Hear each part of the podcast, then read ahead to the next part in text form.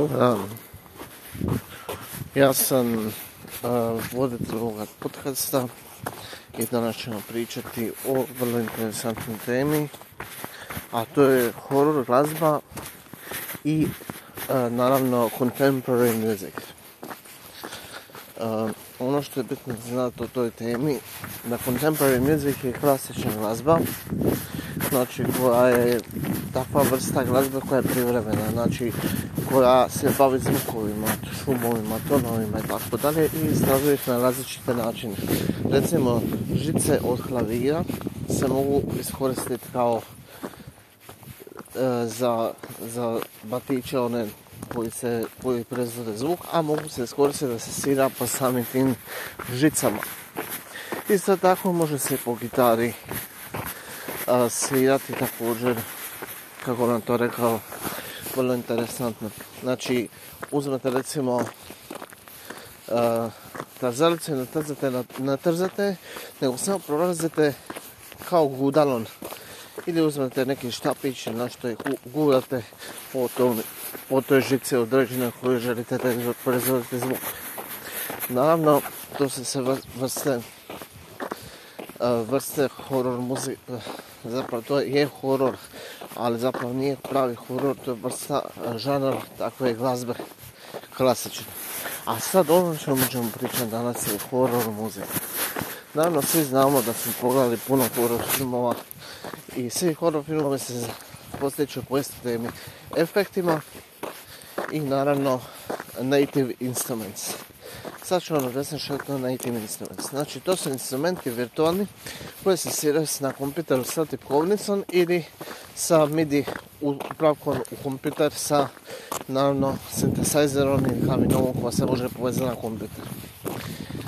I sad, ti instrumenti moji ljudi su vrlo interesantni. S koje razloga? Što vi recite ubacimo uh, recimo FX neki instrumenta, ubacimo ga u taj kontakt instrument i onda recimo dobijemo zvuk monstroma, zvuk ljudi, zbor, harfa, orkestar. Znači bilo što što se može svirat, naravno i jeli, tako dalje. No međutim, kako se ti, znači ti native instruments postoje već davno, do njih nisu uopko napredovali kao danas tehnologija.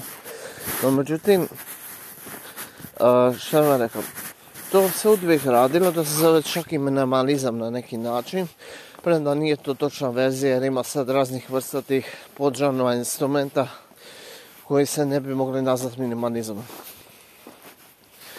No recimo, ono što je vrlo interesantno kod te glazbe je što vi, kako vam rekao, to je, to je jedna vrsta, jedna vrsta uh, i zabave i učenja. Znači, recimo, tipka C na, na, na tipovnici izvodi jedan zvuk. Tipka 1 izvodi treći zvuk. I sad, prvi red tipaka izvodi samo do, re, mi, fa, sol, ti, do, jel, ide si kako bi govođe danas. A drugi dio izvodi ove crne tipke na klaviru. I sad, tako e, raspoređene tipke nije teško naučiti, no međutim lakše bi bilo naravno kad bi imali jedan klavir povezan s kompjuterom. Jer onda ne morate se mučiti koja tipka koji ton, jer ako se na klaviru znate tonove, onda to nije problem. Jel? No međutim, takva vrsta glazbe iskreno vrlo interesantna jer recimo neki čak koriste apprehension engine. E, šta je to apprehension engine? To je znači nešto zvano jedan instrument koji je povezan na ajmo reći distorziju i na i na jedan uh, kako bi to mikseta i onda uh, se putem gudala i putem ovako malih gredastih um, pločica metalnih se proizvodi zvuk koji ide odmah direktno u kako bi rekao u ovoga miksetu. I sad, recimo može se e, metamorfizirati zvuk. To znači da recimo nastane neka, neka vrsta distorzije koja izvodi zvuk koji je strašan i koji će dovesti u tom filmu do pravog razvoja. Jel? No međutim, moramo shvatiti da bez takve muzike nijedan film ne bi postao.